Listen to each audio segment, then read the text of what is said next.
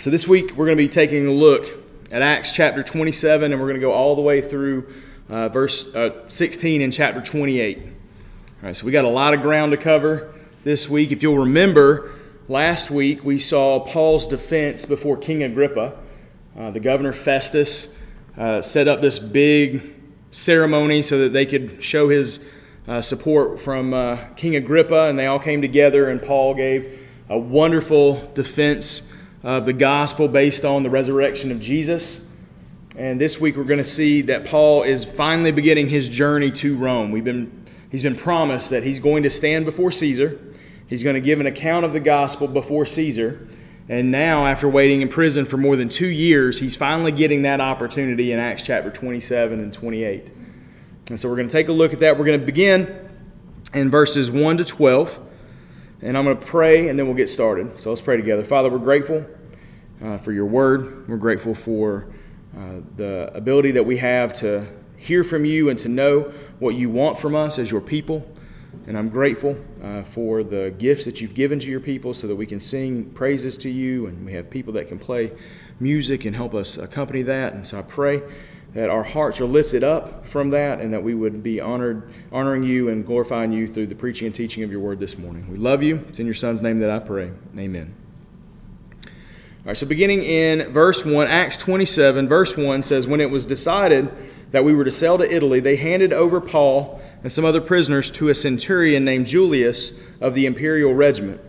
When we had boarded a ship uh, of Adramyttium, we put to sea, intending to sail to ports along the coast of Asia. Aristarchus, a Macedonian of Thessalonica, was with us. The next day we put in at Sidon, and Julius treated Paul kindly and allowed him to go to his friends and receive their care. When we'd put out to sea from there, we sailed along the north, northern coast of Cyprus because the winds were against us. After sailing through the open sea off Cilicia and Pamphylia, we reached Myra and Lycia. There, the centurion found an Alexandrian ship sailing for Italy and put us on board. Sailing slowly for many days with difficulty, we were arrived off of Cnidus. Since the wind did not allow us to approach it, we sailed along the south side of Crete off Salmon. With still more difficulty, we sailed along the coast and came to a place called Fair Havens near the city of Lasea. By now, much time had passed, and the voyage was already dangerous. Since the Day of Atonement was already over, Paul gave his advice and told them, Men, I see that this voyage is headed toward disaster and heavy loss, not only of the cargo and the ship, but also of our lives. But the centurion paid attention to the captain and the owner of the ship rather than to what Paul said. Since the harbor was unsuitable to winter in, the majority decided to set sail from there and hoping somehow to reach Phoenix, a harbor on Crete facing the southwest and northwest, and to winter there. So in these 12 verses here, we don't have a whole lot going on. What we see is the narrative of Paul's journey to Rome is beginning off with a ton of struggle. Right, they're trying to get there. It should be a five week trip from Caesarea to Rome. And we're already seeing that they're struggling to make any kind of headway because the weather's not permitting them to go forward. Right? We also see here that Paul and his companions have been put into the hands of a Roman centurion named Julius who seems to be a good man. Uh, if we, when we read through this, you'll see that he is, has, shows favor to Paul. Seems like a decent man. He treats Paul kindly, even though he is a prisoner. He let Paul go visit some friends when they went to Sidon. He let, allows Paul to go, probably under guard, but he allows him to go and he allows him to have his needs met there uh, at Sidon. And so we see that God is already at work here watching over Paul. He's watching over his companions, uh, both Luke, because we know Luke is that there because he's the narrator, right? And he said we when we got on the ship when we went to Italy. So Luke is traveling with Paul again at this. And it says that Aristarchus, a Macedonian from Thessalonica, has joined them as well. So these three men are traveling together. Um, and we see the weather is not being favorable for making good time. It says the winds are against the ships. They're trying to board each one of these different ships, and every time they get on one, the winds are not favorable, and it's taking a really long time uh, for them to make their way to Rome. And the ships that they're getting on are probably very small, probably just what we call would call a port jumper. Right? They go from one port to the next port. They stay really close to the to the shore because if they get too far out, they just don't have the ability to sustain sea travel. So they stay close to the, the coast and they're hopping from port to port. Uh, and it says that they're determined to plod on even though that things aren't going well because Luke tells us in verses 9 to 11 that they're sailing out of Fair Havens because it's not a suitable harbor to ride the winter out in. Right? Paul says, though, this isn't a good idea. He says that the Day of Atonement is already over, so this is a, this is a reference to the calendar. He's saying we're not going to have any better weather than what we've had in the past because we're getting into the winter season and the storms are going to be crazy in this part of the world at that time. And so he's like, we can't go if if this the weather's going to be this bad. And they say, well, we're, this isn't a good place to stay. We can't stay in Fair Havens for the winter because it's not a good place to uh, winter in. And so I don't know. Maybe it was maybe the damage to the boat would be severe if it got pounded against the the waves there, the coast, or whatever. I'm not sure. It doesn't say why Fair Haven can't be wintered in. Um, but it says in verse 10 that Paul saw this voyage going badly. Right? He says, I know these waters, I've, I've sailed a lot in my time in ministry. I know this part of the world, this isn't going to go well because of the season that we're traveling in. And it says that when he presented that, Julius ignores Paul's warning and paid attention to the captain and the owner of the ship rather than to what Paul said. And I mean, that's fair, right? I mean, you got to think that this captain knows these waters. He's probably done this a lot. He should be wise in his abilities of doing his job. I mean, if I get into a boat somewhere, right, and I'm I'm like, "Excuse me, I know we're doing this and but I'm a pastor." And so, I don't know that this is a good idea. And so someone would be like, "Yeah, pastor, I don't think I'm going to listen to you. I'm going to listen to the captain of the boat that has done this a lot." And so, who are you going to trust, right? You're going to trust Paul who, while he may be knowledgeable of this area, he's not a ship captain, is he? And so Julius decides they're going to find a more suitable harbor to stay the winter in. And we find out that this trip that was only supposed to take five weeks is going from bad to worse. Check out verses 13 to 38 with me. This is a long stretch, so stay with me. This is when a gentle south wind sprang up, they thought they had achieved their purpose. They weighed anchor and sailed along the shore of Crete, but before long a fierce wind called the nor'easter came rushing down from the island. Since the ship was caught and unable to head into the wind, we gave way to it and were driven along. After running under the shelter of a little island called Cauda, we were barely able to control, get control of the skiff. After hoisting it up, they used ropes and tackle and girded the ship. Fearing they would run aground on the Syrtis, they lowered the drift anchor and in this way were driven along. Because we were being severely battered by the storm, they began to jettison the cargo the next day. On the third day, they threw the ship's tackle overboard with their own hands. For many days, neither sun nor stars appeared, and the severe storm kept raging. Finally, all hope was fading that we would be saved. Since they had been without food for a long time, Paul then stood up among them and said, You men should have followed my advice not to sail from Crete and sustain this damage and loss. Now I urge you to take courage, because there will be no loss of any of your lives, but only of the ship. For last night an angel of the, of the God I belong to and serve stood by me and said, Don't be afraid, Paul. It is necessary for you to appear before Caesar, and indeed, God has graciously given you all those who are sailing with you. So take courage, men, because I believe God that it will be just the way He has told it to me. But we have to run aground on some island. When the fourteenth night came, we were drifting in the Adriatic Sea, and about midnight, the sailors thought they were approaching land. They took surroundings and found it to be 120 feet deep, and then they sailed a little further and sounded again. They found it to be 90 feet deep. Then, fearing we might run aground on the rocks, they dropped four anchors from the stern and prayed for daylight to come. Some sailors tried to escape from the ship. They had let down the skiff into the sea, pretending that they were going to put out anchors from the bow. Paul said to the centurion and the soldiers, Unless these men stay in the ship, you cannot be saved. Then the soldiers cut the ropes holding the skiff and let it drop away. When it was about daylight, Paul urged them all to take food, saying, Today is the fourteenth day that you have been waiting and going without food, having eaten nothing. So I urge you to take some food, for this is for your survival, since none of you will lose a hair from your head. After he said these things and had taken some bread, he gave thanks to God in the presence of all of them. After he broke it, he began to eat. They were all encouraged and took food for themselves. In all there in all there was 276 of us on the ship. When they had eaten enough, they began to lighten the ship by throwing the grain overboard into the sea. And so we see the bad weather that had already begun slowing them down at the very beginning of this journey has fallen into a full-on storm that's battering this ship. Right? The sailors, they're fighting to keep this thing upright right? They're fighting to keep it from crashing into anything. They don't know where they're going, right? It says for, for many days they didn't even see the sun or stars, so they have no way to navigate, right? They probably can't see the coast. They have no idea what's going on, and they're just trying to survive, right? In verses 21 to 26, Paul speaks up. And at first glance, it looks like Paul takes a shot at the sailors and the captain with what he says in verse 21. It said, There, you should have followed my advice not to sail from Crete and sustain this damage and loss. And at first thought, when I first read this, this, you know, as I'm going through this, I thought, hey, Paul, not the time, right? We're sitting here trying to survive.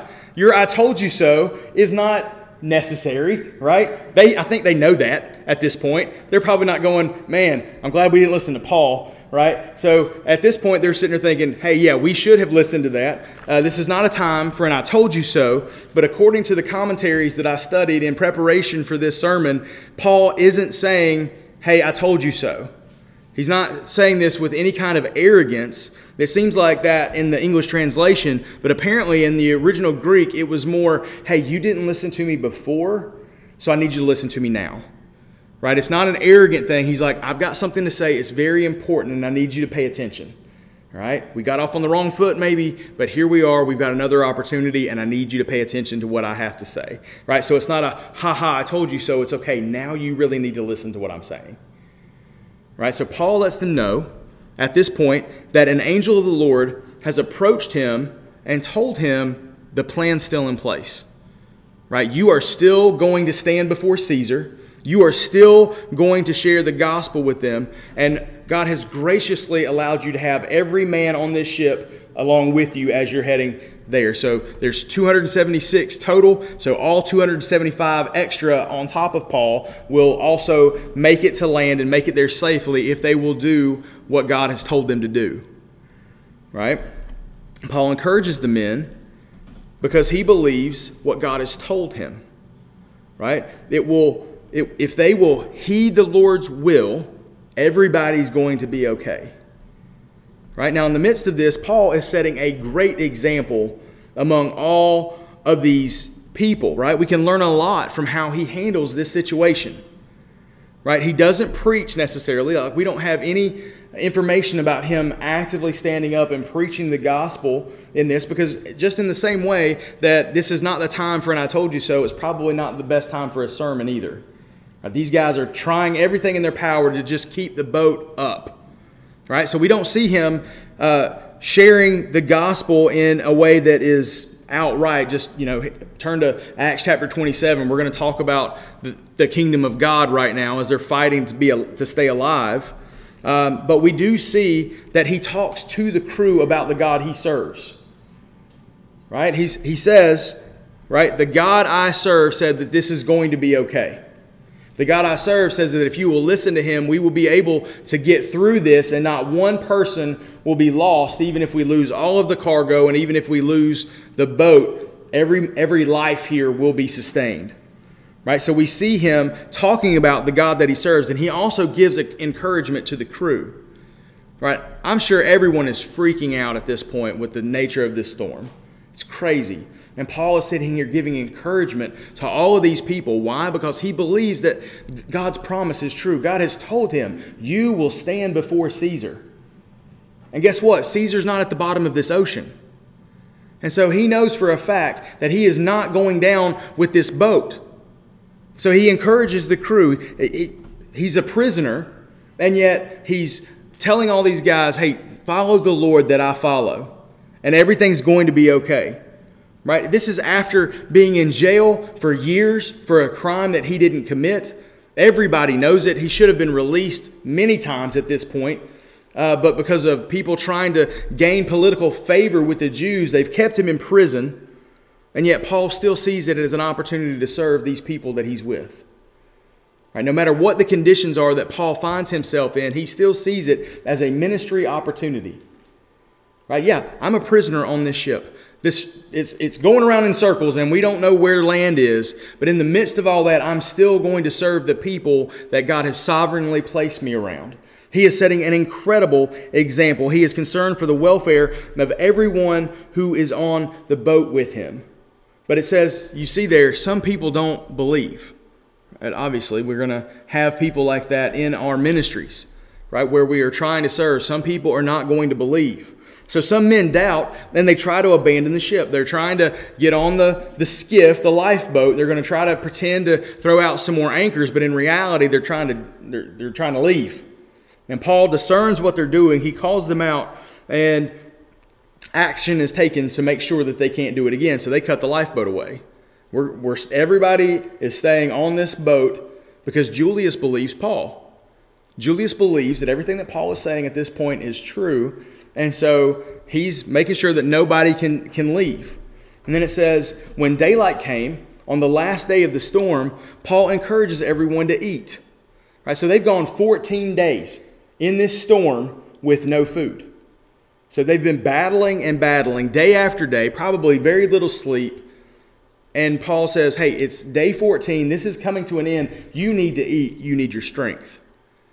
And so it's very different when you see people scrounging around trying to find some, some form of control to sit down and eat is showing, hey, I trust you.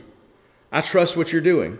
I believe in you right? So he says, Eat. No one's going to die if you listen to me this time. And so we see him in the midst of all of this as a prisoner. He gives thanks to God for the meal and then proceeds to eat. And then that leads the crew to follow his example, and they also begin to eat. So you've got Paul in the middle of the storm with all these other people, and yet he is shining brightly. It's like, I can't see the sun, I can't see the stars, but I see the glory of God shining brightly in this man. Right? He has given God all the praise, all the honor. He's showing that I trust in the Lord that I serve. So even though it is probably a dark night of their soul because they have been weeks in this storm, Paul is shining brightly for the glory of God.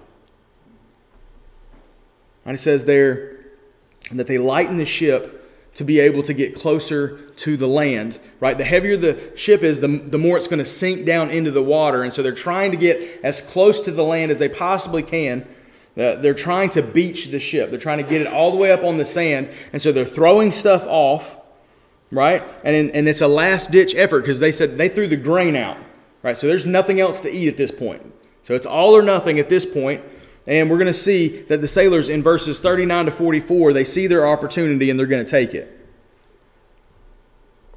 It says there, when daylight came, they did not recognize the land, but sighted a bay with a beach. They planned to run the ship ashore if they could. After cutting loose the anchors, they left them in the sea and at the same time loosening the ropes that held the rudders. Then they hoisted the foresail to the wind and headed for the beach. But they struck a sandbar and ran the ship aground. The bow jammed fast and remained immovable, while the stern began to break up by the pounding of the waves.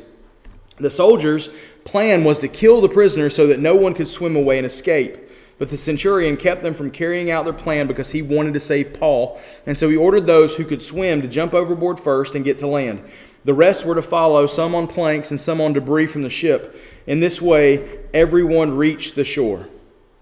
And so the sailors, they see land ho, right? The, the daylight breaks, so they can finally see again. They see that there's land there. They don't recognize the land, but they're like, hey, that's better than being out here in the water, so we're going for it. And so they drive the ship into the into hopefully into the beach, but they hit a sandbar that was close to the land but not quite there. So the plan then is okay, the soldiers are going to kill all the prisoners so that they can't get away, right? Which is their job is to make sure no one gets away. So they're going to kill the prisoners. So they're not responsible if anyone gets loose. But here again, we see Julius stepping up, good man, likes Paul apparently. And so he steps up and he says, No, we're not killing any of these people. Everyone can go because he wants them to be able, he wants Paul to survive. If they're killing all the prisoners, then why didn't we kill Paul? right? So he wants him to survive. He says, if you can swim, get in the water, head to the shore. If you can't swim, grab something, jump in, and hopefully you'll float in the right direction at this point. Right, and it says that using this method, everyone makes it to land safely, just like the Lord said. The Lord said, If you follow what I told you to do, everyone's going to make it.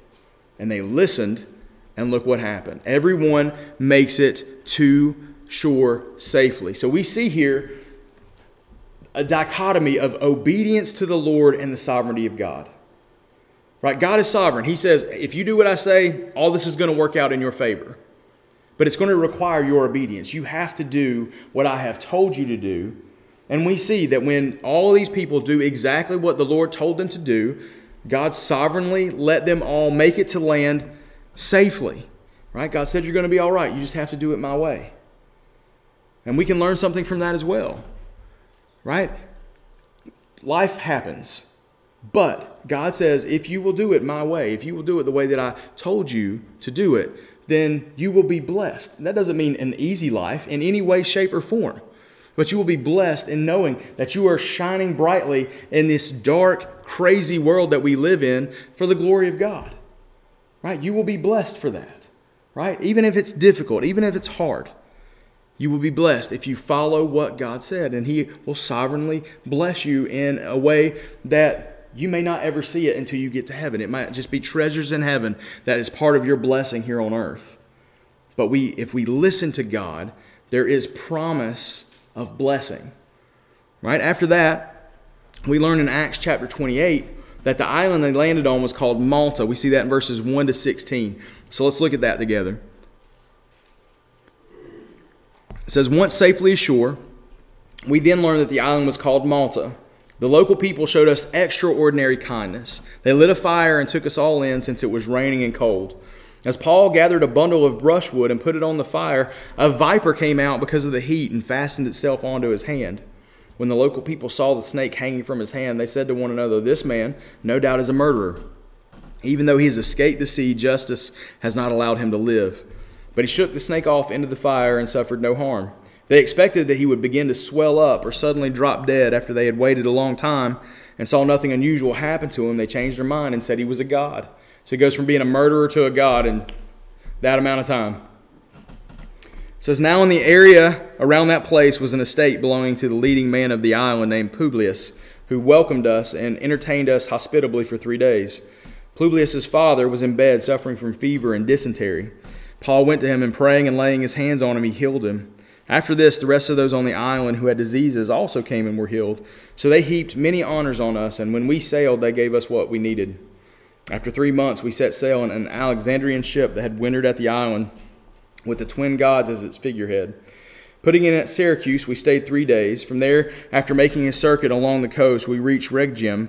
After one day, a south wind sprang up, and the second day we came to Puteoli. There we found brothers and sisters and were invited to stay a week with them, and so we came to Rome. Now the brothers and sisters from there had heard the news about us and had come to welcome us as far as the Forum of Appius and the three taverns. When Paul saw them, he thanked God and took courage. When we entered Rome, Paul was allowed to live by himself with the soldier who guarded him. And so here we see uh, when they finally find land in Malta, the, the locals are very welcoming. They had a fire going, they let them come in. Uh, and Paul, we see again, as a, is a, always a servant leader. Right? After all of this that has gone on, I think it would have been okay for Paul to just sit down and take a minute. But he doesn't. What we see is that he starts gathering up wood and trying to put that into the fire. And as he does this, a poisonous snake climbs out and bites him on the hand. I mean, cannot catch a break at all at this point in his life and everyone thinks he's going to die. That was a viper. That, that man's not going to make it. So obviously he's found judgment. So that's what they think, right? Because when bad things happen, it's because you you deserve it, right? That's pretty common in most of the world. And so they saw him get bit, and they're like, well, that's it for that guy. But as we know, Paul is going to stand before Caesar, right? He's not, Caesar's not standing around that fire. And so Paul is not going to die at the hands of this snake. Now, listen to me carefully. This is not an excuse for you to ever bring a snake in this place. Okay? Like, do not proof text this and ever walk in this building with a snake in your hand. All right? We are not those kind of people. All right? We're not dancing with snakes. It's not going to happen. All right? This was a, a, description, not a prescription. We don't want any of that here. All right? So Paul gets bit, shakes it off, does not die. And so, like I said, he goes from being a murderer. They thought, well, he obviously deserves to die because the gods have tried to kill him. And he didn't. So he's like, oh, well, he must be a god himself. And so it's amazing how fickle we can be when we see different experiences. So it says that Paul, though, after shaking this off, we learn that Publius, the leader of these people, serves them for a little while, and it comes to Paul's realization that Publius's father is in bed suffering from fever and dysentery, and Paul goes to him, praying and laying his hands on him. He healed him. And it says, after this, the rest of those on the island who had diseases also came and were healed. So, I mean, you've got Paul who has been at sea for weeks and weeks. Paul who has been battered and beaten by the sea. Paul who has been beat, bitten by a snake. When he finally reaches the land, Paul is still a servant leader. Paul is still serving all of these people on his way to speak to Caesar in Rome. He finds opportunities to serve. He uses these opportunities to tell people about the gospel and he serves them in a way. He heals all these people on the island, and it says that they stayed there for three months and then they finally head on to Rome. When he gets close, he's greeted by brothers and sisters there. And so, in the process of being in prison, Paul wrote the letter uh, to the Romans. So, our book of the Romans, he wrote that while he was in prison. And so, he's been in contact with these people, whether or not it's been you know, a back and forth, who knows. But he has reached out and he expressed his des- desire to go there. And I'm sure they probably found out in the process of all this that Paul was making his way there. Paul was going to speak to Caesar, and everybody knows it. And so as he's making his way there, they're waiting. And then when he finally shows up, it says that he's greeted by brothers and sisters there. And it says that when he saw them, Paul took courage from that. Like there is something special about the church. There's something special about gathering together with the people of God, knowing that they believe the same way that you do, that they want to encourage you, that they want to be there for you and help bear your burdens in the same way that you should want that for them. Right? There's something special about being with the church. And so, Paul, uh, I mean, he had a couple of brothers with him, but here he is. He sees the church, he sees that they care about him, that they love him, and it says that he thanked God and took courage.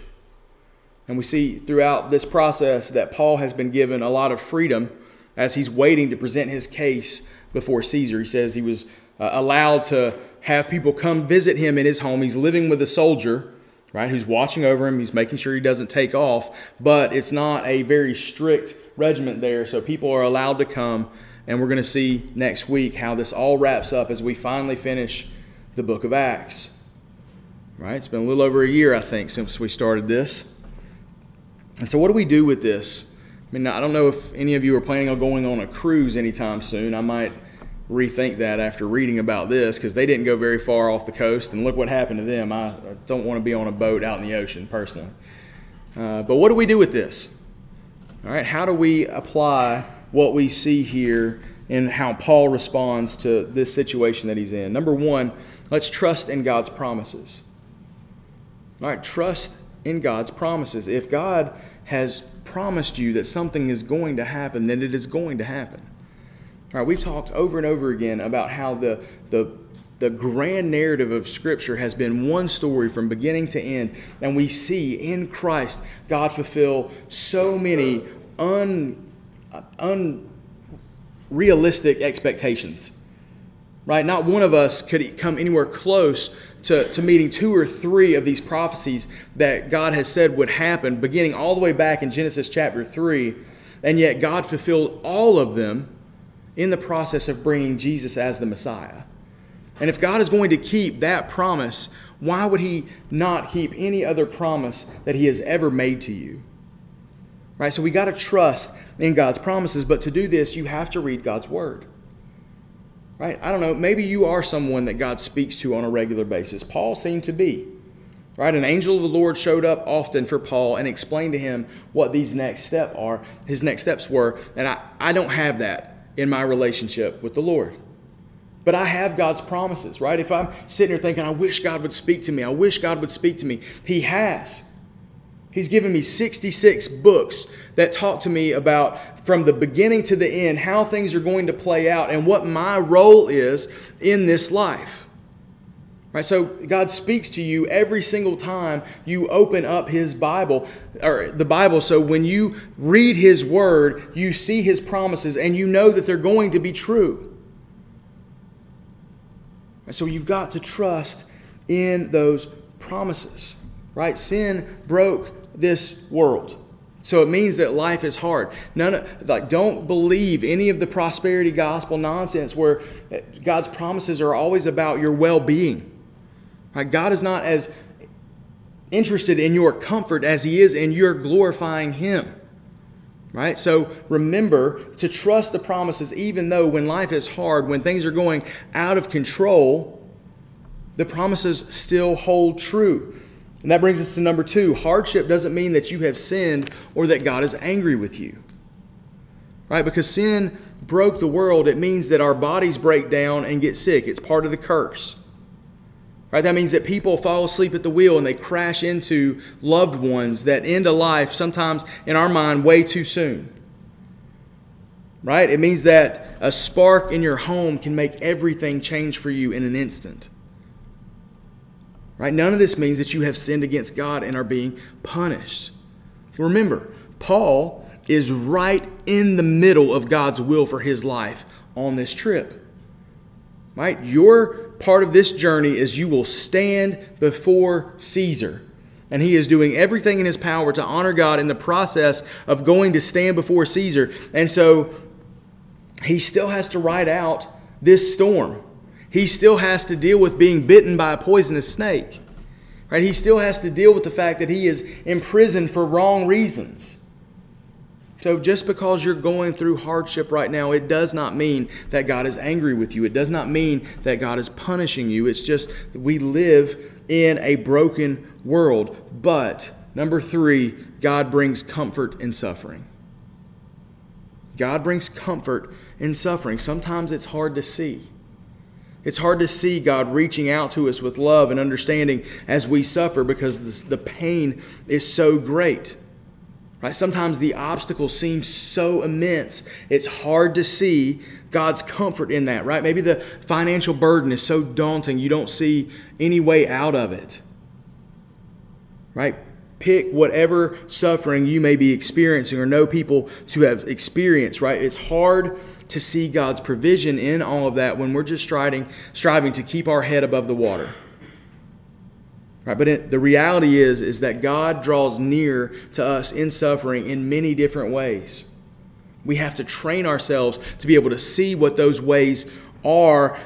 So we have to begin by thinking mindfully about the way that God relieves us in our suffering, the way He brings us comfort in our suffering. We must remember to look for ways that He is providing for us and offering us help as we struggle. And we also must learn to be thankful for all of God's blessings to us, even in the midst of a massive storm in our life, whether that be a real storm or a metaphorical storm. All right, Paul says this in Philippians 4, verses 4 through 9. Says, Rejoice in the Lord always. I will say it again, rejoice.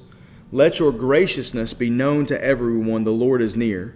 Don't worry about anything, but in everything, through prayer and petition with thanksgiving, present your requests to God, and the peace of God, which surpasses all understanding, will guard your hearts and minds in Christ Jesus.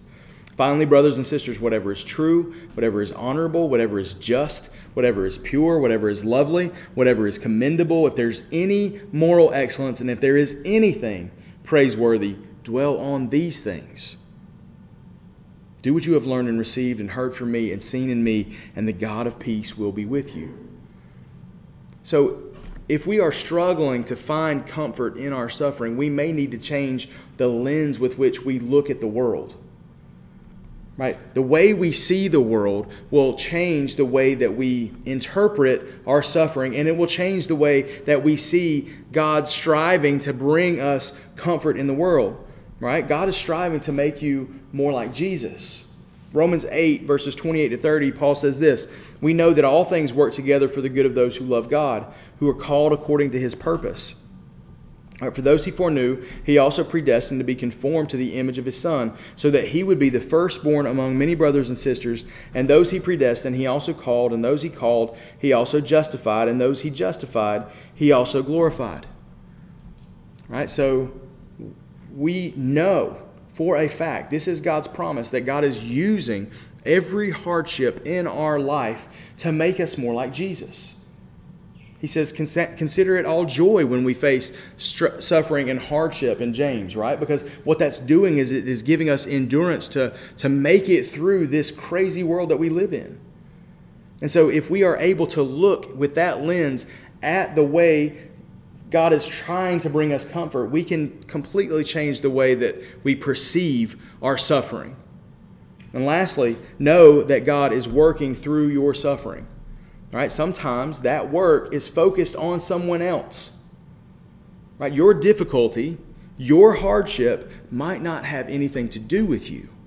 Your difficulty and your hardship might be meant to give someone else the ability to anchor themselves in the storm right? Maybe you're better at seeing whatever is true, whatever is honorable, whatever is just, whatever is pure, whatever is lovely, whatever is commendable, as Paul talked about in Philippians chapter 4. And because you're better at that, then you experience hardship so you can help others who have the don't have that ability in order to see that to be able to make it through that hardship and focus on God. So maybe you suffer so that they can find help in their suffering. How do you feel about that? How many of you would sign up for that? I'm going to suffer so that I can help someone else through their suffering. Are you willing to suffer for the good of someone else? Right? I mean, isn't that the center of the gospel story?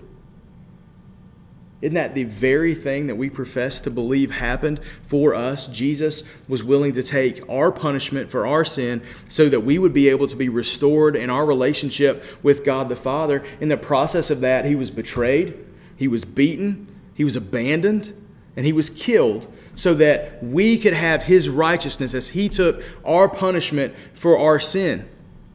Right? That's the gospel story. What about you? Are you willing to suffer for the benefit of someone else? Are you willing to take on part of that burden in order so that they can see the beauty of the gospel as you struggle and fight and seek comfort in your, in your hardship? Are you willing to walk in the footsteps of Jesus and suffer for the benefit of someone else if God calls you to do that? I mean, it's a good question. It's something that we need to think about on a regular basis. We may not understand why things are happening to us in this moment, but we should be mindful that God can use any and all of our hurt in order to help someone else see the beauty of the gospel in it. Right? We need to know for certain that God does not waste our pain. None of the suffering that we experience in this life is meaningless. It's not, Paul wasn't saying that everything that happens to us is good, but it is used for good for those who love God because we are made into the image of Jesus through that suffering. And so maybe you're here this morning and you're experiencing that suffering and you're having trouble seeing the land. You're having trouble navigating because the sun and the stars seem to be blacked out in your life. Well, Guys, God loves you. He is not moved. He is there for you in that suffering. And maybe you are someone who is near someone who is suffering like that. You need to be a Paul to them in their suffering. You need to bring them encouragement. You need to serve them well. You need to show them that the God that you serve is there with them and He has made promises to them if they will just follow Him and be obedient they will find blessing that is beyond any comparison to anything that they might be going through in this life. Let's pray together. Father, I'm grateful for the example that Paul gave to us as he experienced this crazy storm here at the tail end of the book of Acts. I pray that we would be mindful of our role in this life, both in our suffering and in those around us who are suffering. Lord, help us to be a light shining in the darkness. Let us be people who go through suffering and turmoil differently and people see that and ask about it and give us an opportunity to share our faith in you, the hope that we have, that knowing that this life isn't all there is, but there are promises of future that will be full of joy, no sin, no sorrow, no pain, no sickness, no death. And let us cling to that as we go through this life, serving one another and being served by the church as we uh, have that need. Lord, I ask all this in your Son's precious name. Amen.